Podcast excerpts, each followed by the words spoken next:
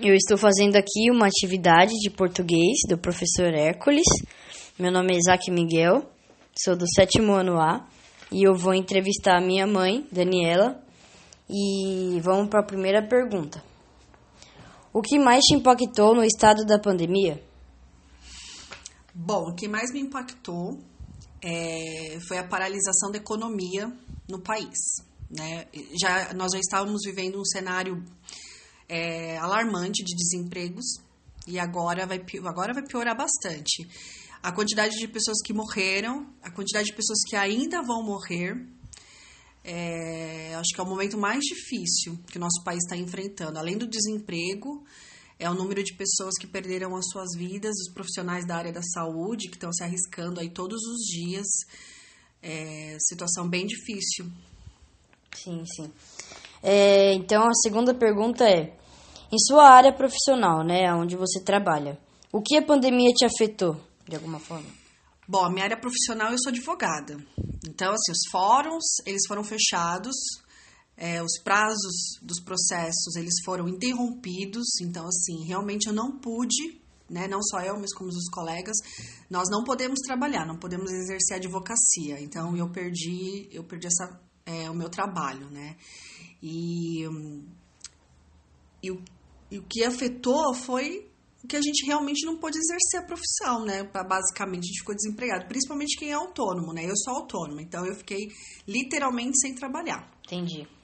É, e a terceira pergunta é: quais são os seus passatempos agora, né? Que você fica em casa, não sai muito de casa, assim? O que você faz para passar seu tempo? Bom, para passar o meu tempo foi, foram disponibilizados diversos, diversos cursos gratuitos, é, os, os, sites de, de curso disponibilizaram até o final agora de maio é, cursos gratuitos, então alguns da minha área de direito eu fiz, eu já fiz, eu li muitos e muitos livros, não, não sei nem contar direito quantos livros eu já li. É, os canais de televisão que são pagos, agora eles estão também gratuitos, então eu tive a oportunidade de assistir noticiário, alguns filmes, é, assisti, terminei algumas séries da Netflix, da Amazon que estão disponíveis.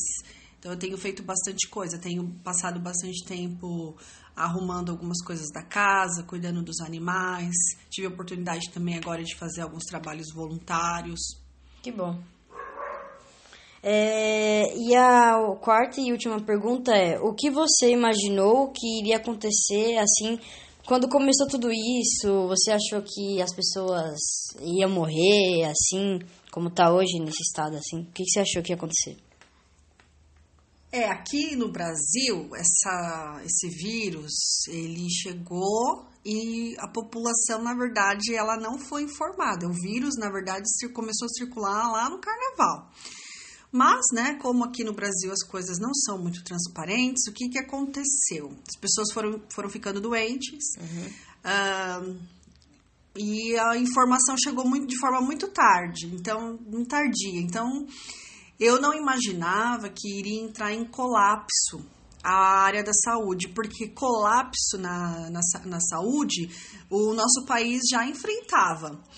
Então, com o número né, da população tendo que recorrer ao SUS, quando o SUS precisou, é, com toda a força, atender a população, eu não imaginava que iria ser algo tão agravante, porque nós já não tínhamos hospitais, né, de maneira que as pessoas começaram a morrer justamente por, porque a, saúde, a nossa saúde não, não, não tinha amparo.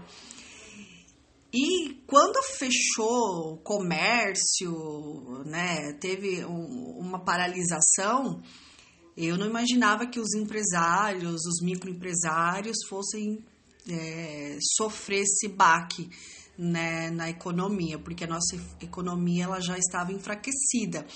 E eu não imaginava que fosse eles teriam que parar, fechar, abaixar as portas, né? Porque apesar da pandemia, do estado de, de pandemia decretado, as contas básicas, tanto dos microempresários, do, do, dos empresários, é, das empresas, elas não foram cessadas, né? A gente continua recebendo conta de água, luz, é, as pessoas têm que pagar aluguel. Então, esse, essa situação foi o que eu realmente não imaginava. O Foi cenário rápido. foi um cenário assim bem trágico, na verdade.